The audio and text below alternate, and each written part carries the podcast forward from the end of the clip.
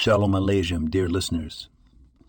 Today, we delve into the profound wisdom of Rambam, Rabbi Moses ben Maimon, specifically from the Mishneh Torah, where he discusses the virtue of humility. Rambam quotes from Pirkei Avot, "Who is wise? He who learns from everyone." He interprets this as a call for humility, an urging for us to understand that we all have something to learn from every individual we encounter, regardless of their age or status. How can we apply this wisdom in our daily lives?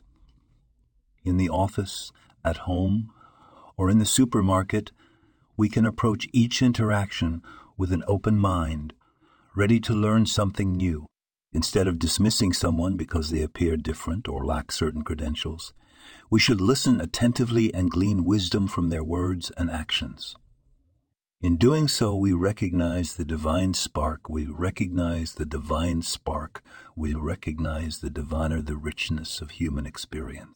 Remember, the path to wisdom is paved with humility. May we all be blessed with the ability to see the value in others and to learn from them. This podcast was produced and sponsored by Daniel Oranov.